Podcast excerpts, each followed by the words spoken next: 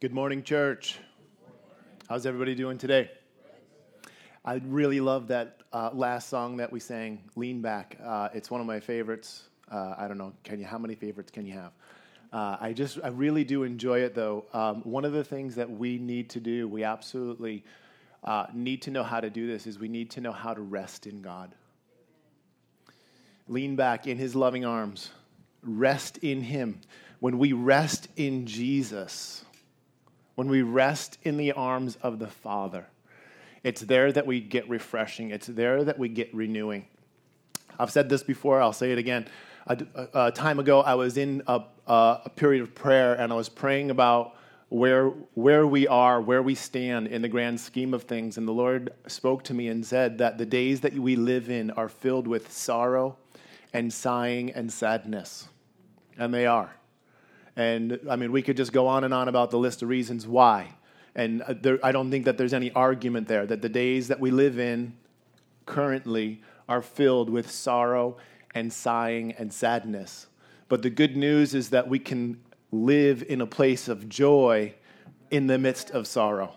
We can live in a place of joy in the midst of sighing. We can live in a place of joy in the midst of sadness because although our flesh experiences the sorrow of the day, our eternity, our spirit experiences the joy that only comes from God.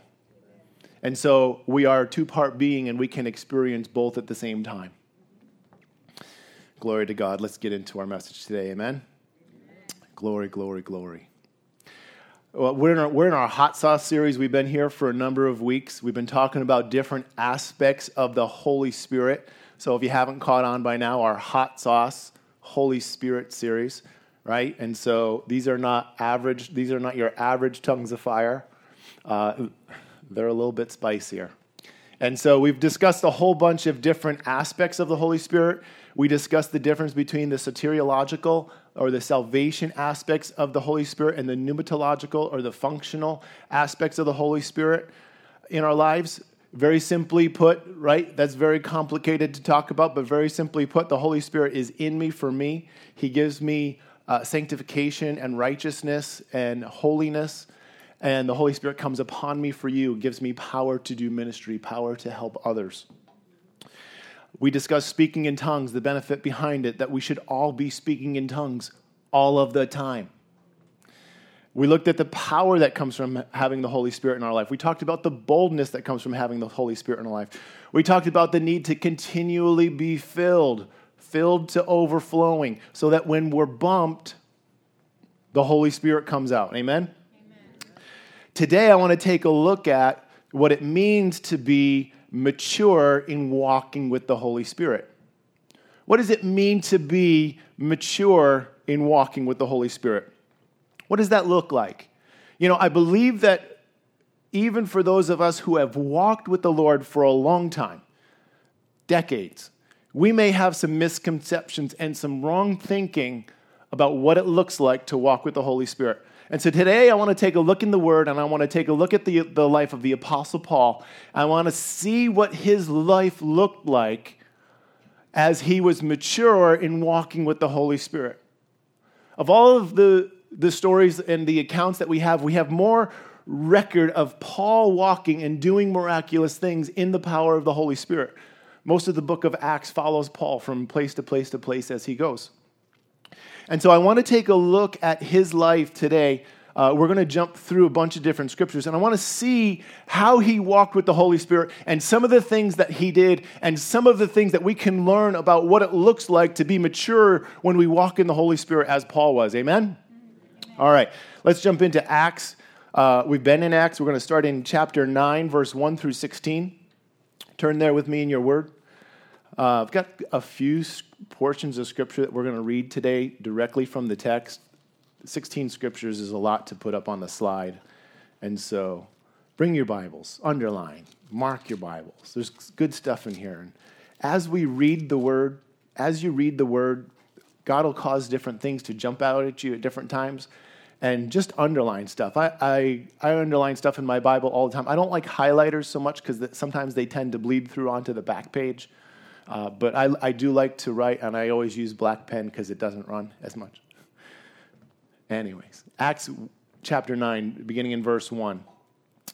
So, this is the very beginning of Saul's conversion, uh, Paul's conversion. And it says, Then Saul, breathing threats and murder against the disciples of the Lord, went to the high priest and asked letters from him to the synagogues of Damascus, so that if he found any who were of the way, it's the name of the church in the very beginning, whether men or women, he might bring them bound to Jerusalem.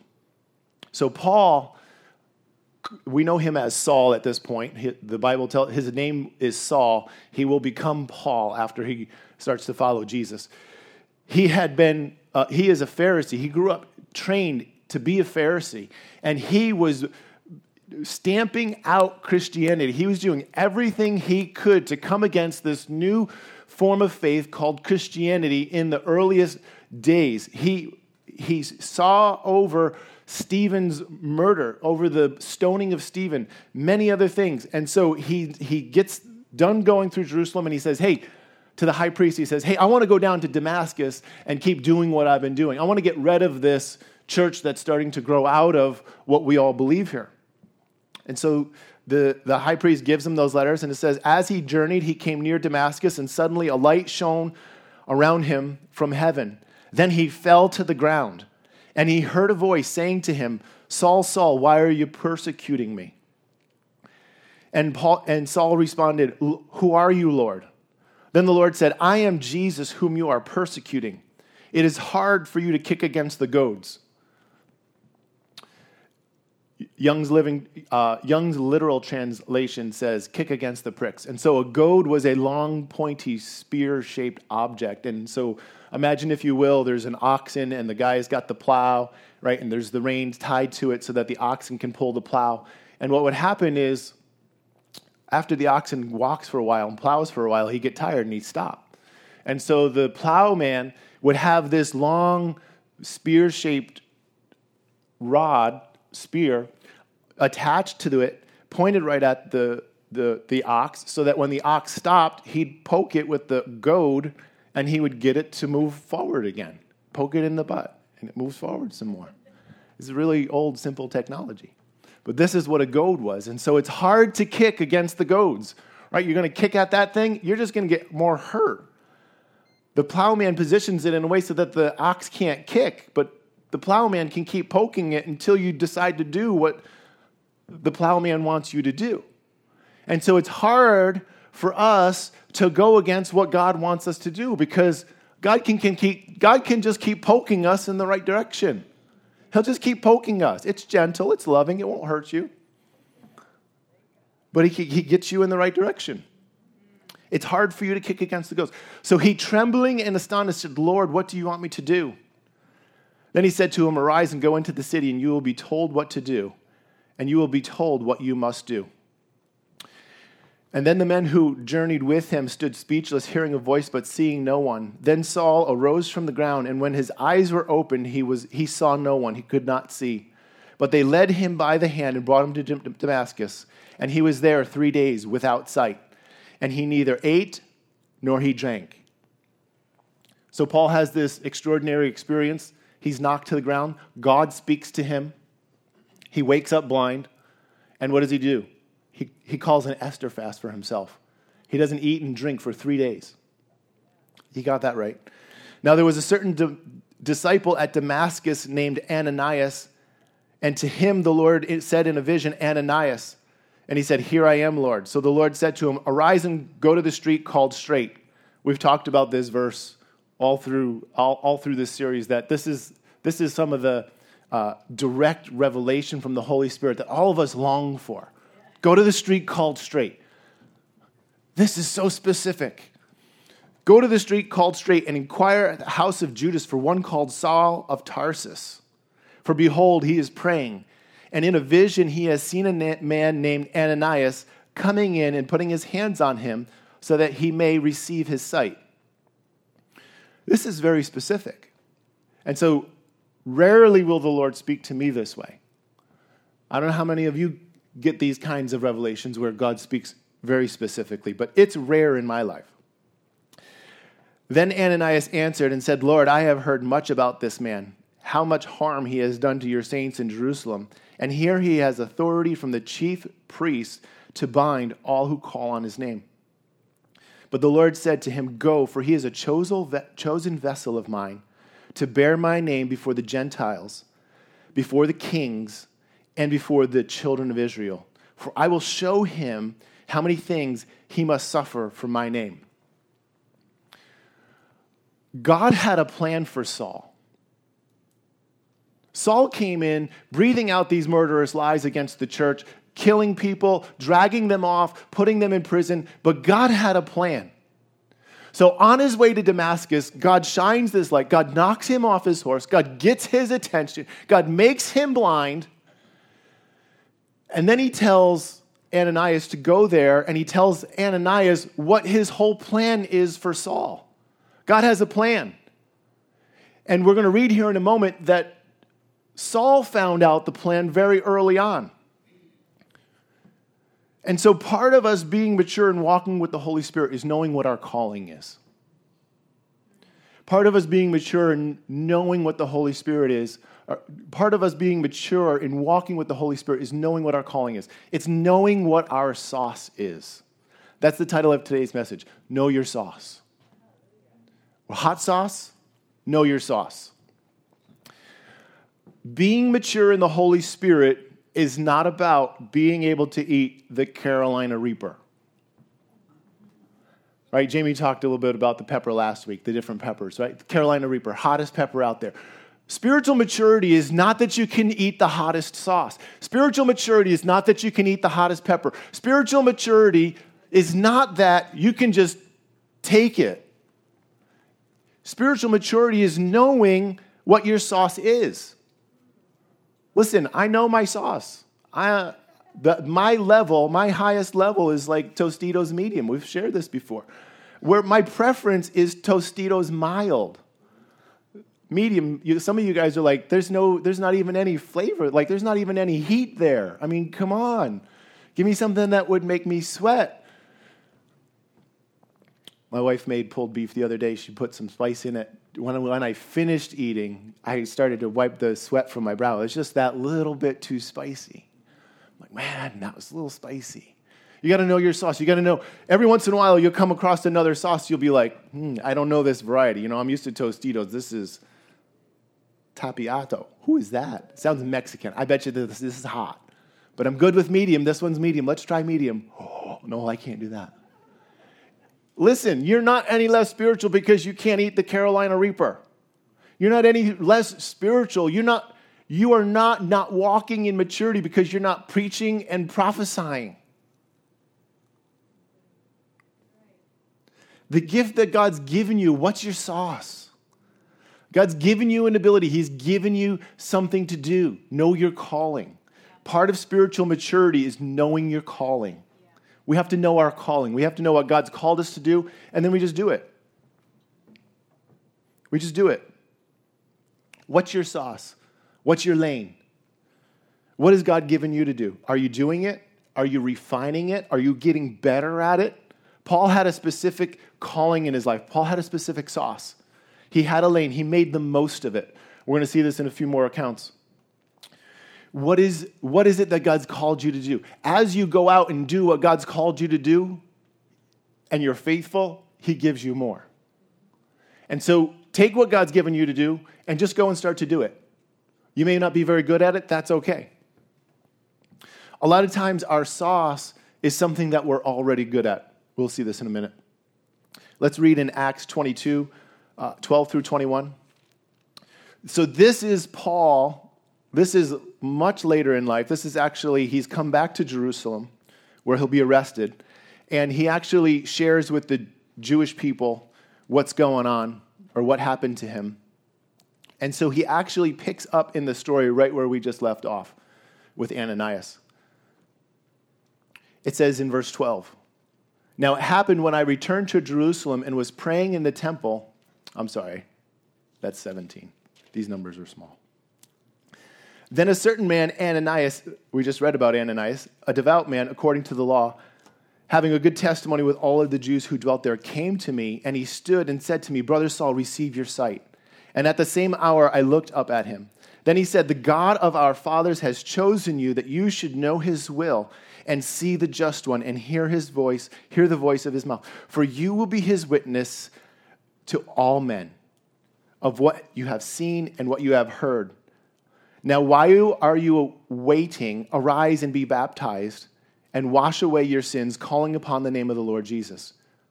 So Ananias prays over him. He receives his sight and tells him that God's called you to go and preach to everybody. This is what your sauce is. Now, it happened when I returned to Jerusalem and I was praying in the temple that I was in a trance and I saw him saying to me, Make haste and get out of Jerusalem quickly, for they will not receive your testimony concerning me. So, Paul has this experience at Damascus. He comes back to Jerusalem, and Jesus says to him, Get out of here. They're not going to receive your testimony. Paul says, So I said to the Lord, They know that in every synagogue I imprison you and beat those who believed on you. And when the blood of your martyr Stephen was shed, I also was standing by, consenting to his death and guarding the clothes of those who were killing him. Then the Lord said to me, Depart, for I have sent you far from here to the Gentiles. And so we see this calling upon Paul's life beginning by being sent to the Gentiles. Know what your sauce is. I love the length of the conversation going on here. God, spoken, God has spoken to me in the past, different things. You know, you're going to have to run every day when you become a pastor, read eight chapters a day. These are, these are full, like two and three sentence responses. And I just love it. This is the way prayer should be. Prayer was never intended to be one sided. We're not just meant to go and tell God everything that's going on. We're supposed to go and talk with Him and then hear from Him. This is why it's so important for us to learn to rest, because it's in the resting that we hear, it's in the resting that we receive from Him. It's a two sided conversation, but many times we don't give God any time to talk. We're not giving ourselves any time to listen.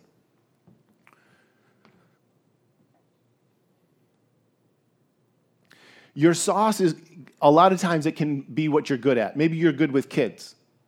You're good with kids. Maybe your sauce is to, you know, work with kids in the children's church, engage kids. Maybe your sauce is just helping others. You know, it can be that simple. Your sauce is just to just help people. Gift of helps when you're faithful in a little. Too many times we make things, we try to make the Christian life way more spiritual than it needs to be. Sometimes we just need to help people. The servant is the greatest of all, Jesus said.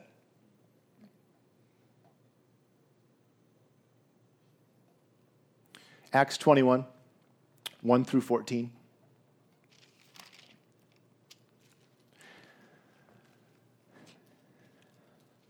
Now it came to pass when we had departed from there and set sail running a straight course, we came to Cos. The following day to Rhodes, and from there to Patara. Finding a ship sailing to Phoenicia, we, we, we went aboard and set sail to Phoenicia and set sail.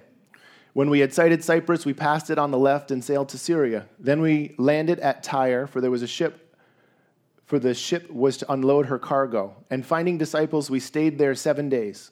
Though Paul through the Spirit, they told Paul through the Spirit not to go to Jerusalem. Here's an interesting aspect of the Holy Spirit. Watch this story. Through the Holy Spirit, they told Paul not to go to Jerusalem. So the whole story that we've read until this point is Paul on a ship sailing to get to Jerusalem. When, we had, when he had come to the end of those days, we departed and went on our way. They accompanied us with they accompanied us with wives and children till we were out of the city, and we knelt down on the shore and prayed. When we had taken our leaves one of one another, we boarded the ship, and they returned home.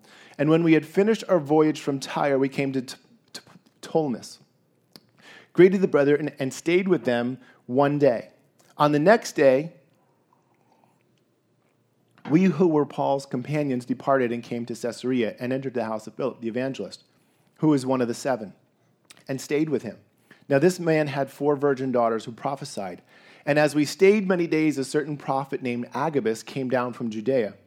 When he, had came to, when he came to us, he took Paul's belt, bound his own hands and feet, and said, Thus says the Holy Spirit so shall the Jews at Jerusalem bind the man who owns this belt and deliver him into the hands of the Gentiles. When we heard these things, both we and those from that place pleaded with him not to go up to Jerusalem.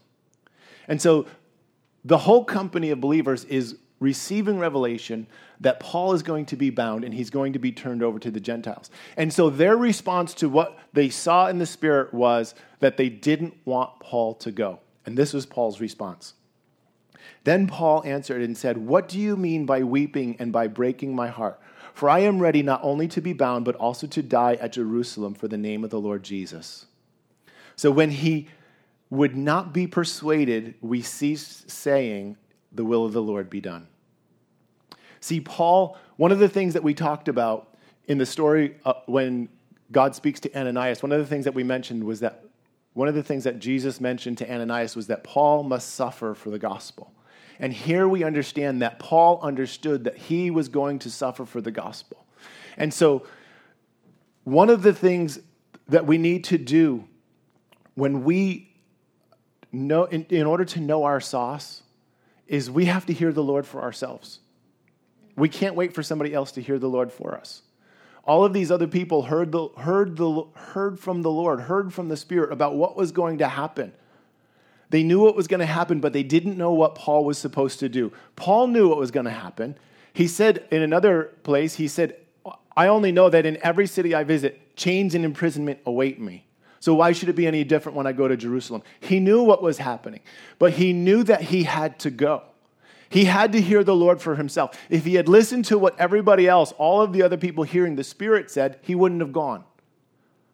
They didn't want him to go because they didn't understand what would happen there. I don't know if Paul understood what would happen there. It doesn't say that he knew.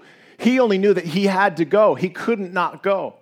He said he was ready and willing to die. He had killed people for the gospel. Now he's ready to die for the same gospel.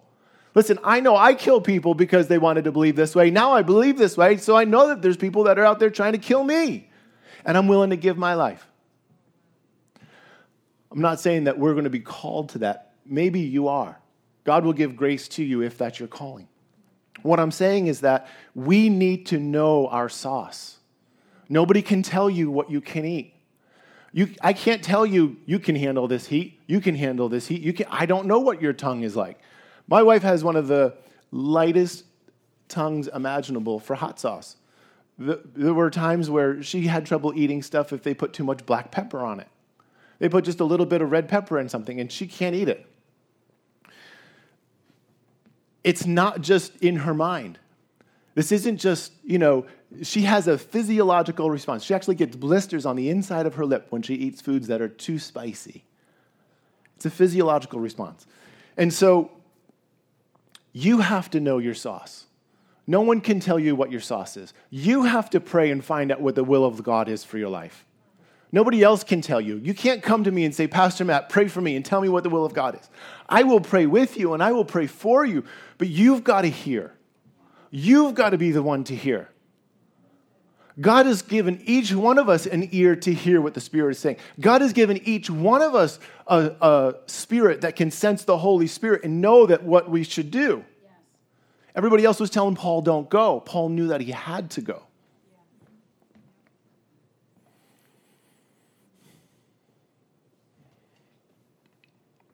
Acts chapter 16.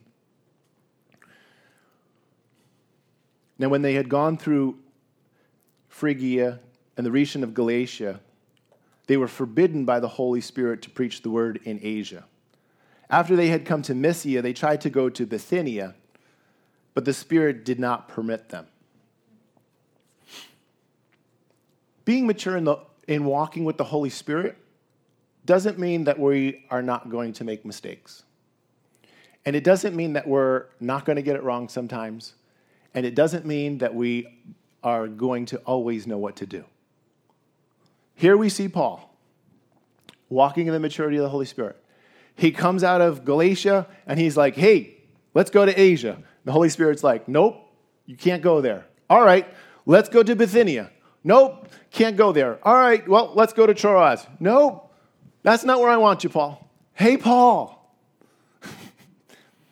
Here's Paul. He knows his, he knows his sauce. What's his sauce? His sauce is to preach to the Gentiles. He's doing that. Wait a minute. Are, is Asia in the world? Yes. Are there creatures in Asia? Yes. But Paul was forbidden by the Spirit. The, the instructions in Mark say go into all of the world and preach the gospel to every creature. We've already said, you know, are you in the world? Yeah. Are there creatures? Yeah. Preach the gospel. And so this is what Paul's doing. He's just going for it. But then the Holy Spirit said, no, don't go there. No, don't go there. No, don't go there. This is where I want you. But that's okay. Sometimes we have to make mistakes. Sometimes we just have to take risks, reasonable risks. I mean, we don't want to be ridiculous. But sometimes we just got to get out of the boat. Sometimes we just got to open our mouth. Sometimes we've just got to talk to that person that we really don't want to talk to because that's when the Holy Spirit will give us what we need to say. When you open your mouth, He will fill it. But too often we walk around with closed mouths. God doesn't fill closed mouths. Open your mouth, Holy Spirit will fill it. One of the things we have to know about walking with the Holy Spirit is that we don't always need to know everything that we're doing, and it doesn't mean that we're not going to make mistakes. That's not what it means to be mature. That's not what it means. Here we see Paul. He tried going to Asia. Holy Spirit said no. He tried going to Bithynia. Holy Spirit said no.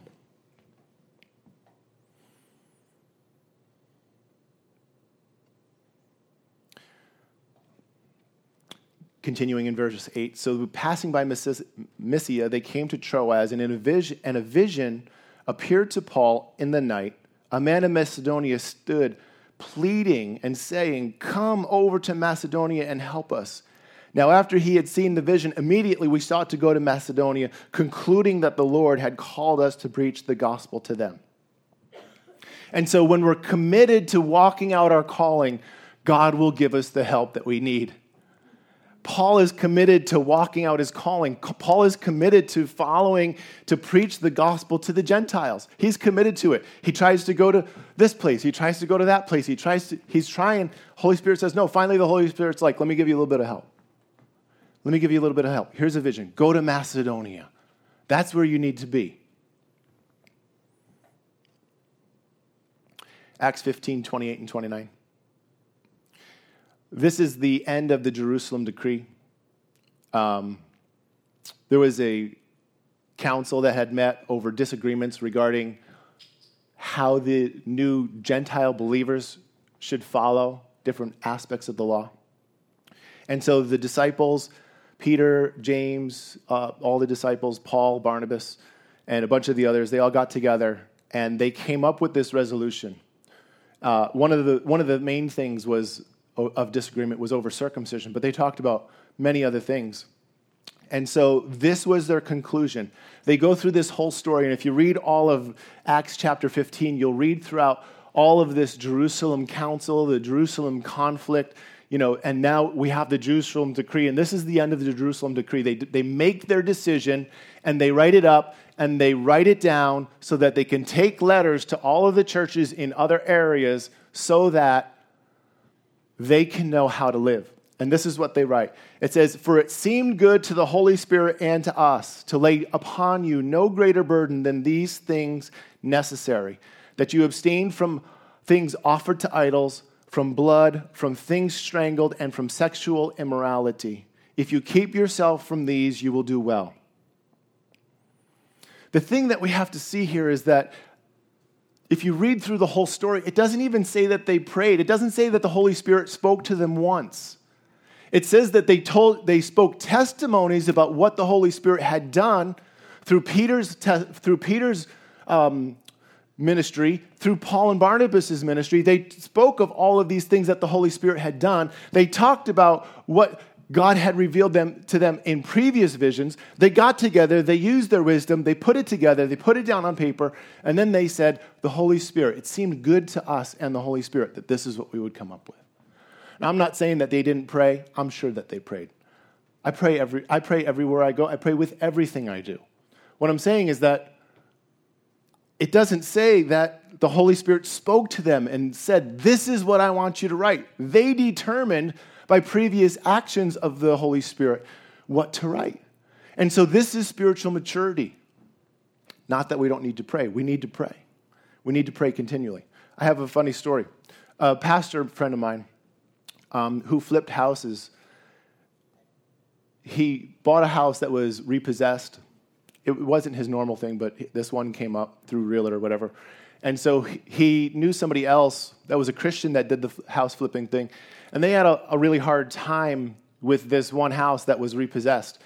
And so this other person said to my pastor friend, You need to cast the spirit of, and I forget what they decided that the spirit was, whether it was repossession or poverty or some kind of a spirit out of, out of this house in order for it to work because she, this other person was having a terrible time getting the house to the point where it was ready to be, be sold. And so he took offense at the fact that, you know, it was a spirit of repossession. Well, that's not in the Bible you know. And so he made the statement and, and he said to himself, you know what? I'm not even going to pray over this house. Seems ridiculous for a Christian pastor to do something and, not, and to not even pray. And so he, imagine if you will, I'm not going to pray for a blessing. I'm not going to pray for no spirits out of here. I'm not going to pray for this or that. I'm simply going to act on principle.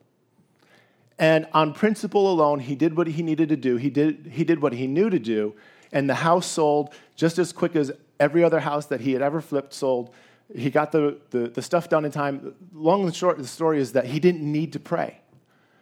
Is that an excuse that we make a, a uh, lifestyle of not praying? No, it's, it's, it's revelation that principles work. The principles of God work. The principles that are written right here in the Word work. See, the principles that he followed weren't worldly principles. The principles that he followed were godly principles. He, he called people when they were supposed to be called. He paid the bills when they were supposed to be paid. He did what he was supposed to do when he was supposed to do it. He followed the truth of the law. And by following principles, he was victorious. There are Fortune 500 companies that teach their people how to do things out of the word because they know that the word works. You don't have to be a Christian for this to work over your life if you simply follow the word, if you simply follow the, the, the, the word, there will be a blessing attached to it. How much more will we be blessed when we pray? The principles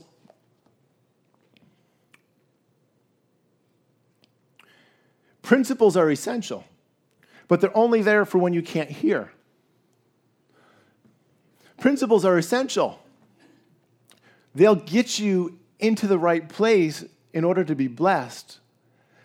But then when we start to hear God, we just need to obey what He's saying. Principles are essential, but they're only there for when you can't hear. It's all about a conversation. God wants to have this conversation.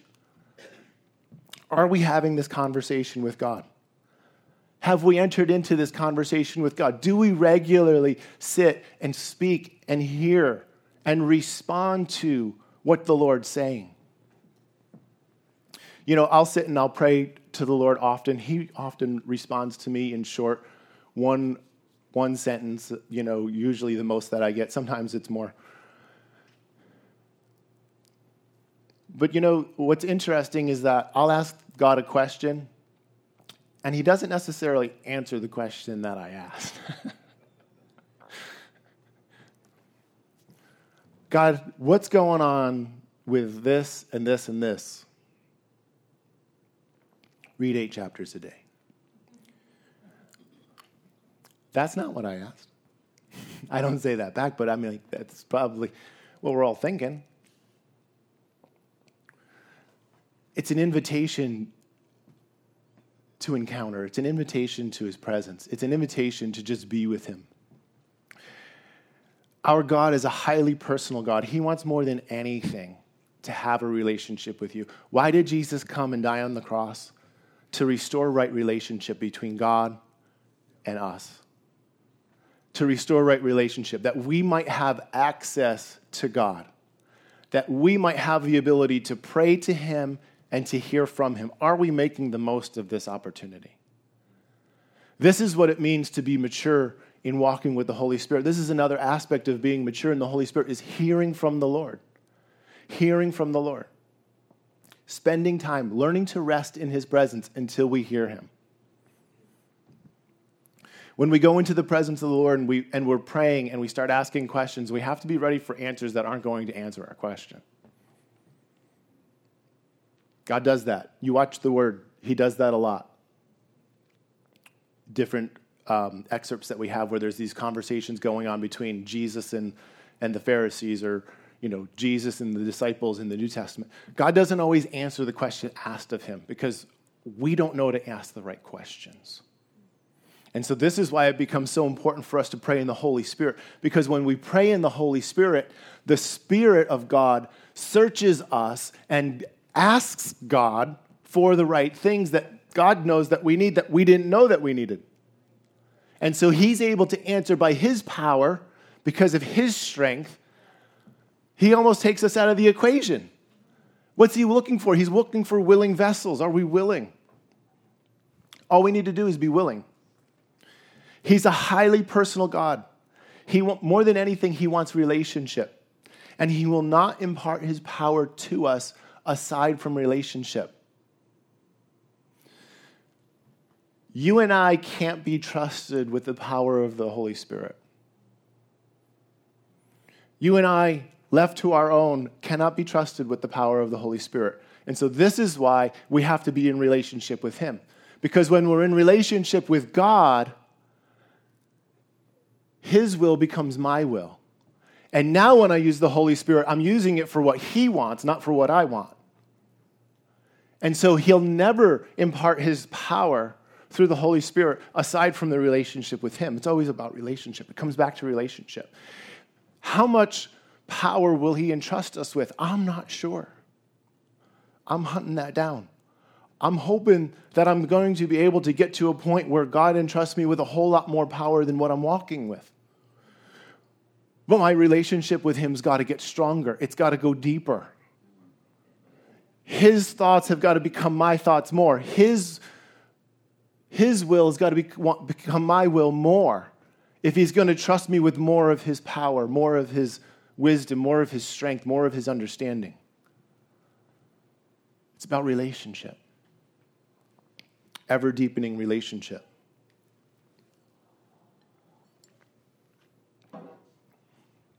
When I first was introduced to my wife, I thought, wow, she's pretty. She's still pretty. Very pretty. Beautiful. But I didn't know a lot about her. Now, after 28 years of marriage, she can walk in the door and I know what's going on. Or what's not going on. I can be standing outside and I can smell something coming from the house, some delicious fragrance. And I know she's cooking something fantastic. I know a lot of what she's doing even when she hasn't told me. Now, this is very dangerous, young married people. There's a point here, I promise. Because what can happen is we can start to take one another for granted and we can start to think that we know what one another's thinking when we're not thinking those things. And so this is this is kind of where we came to, I don't know, a few years back, and so we had to work through that because I thought she was thinking something, but she was thinking something else, and I was thinking something, and she thought that I was we we both do this, we're both guilty of it. And so we had to work that out. Hey, you know, I know that we've been married 28 years and we think we know exactly what one another's thinking, and a lot of times we do. But check with me.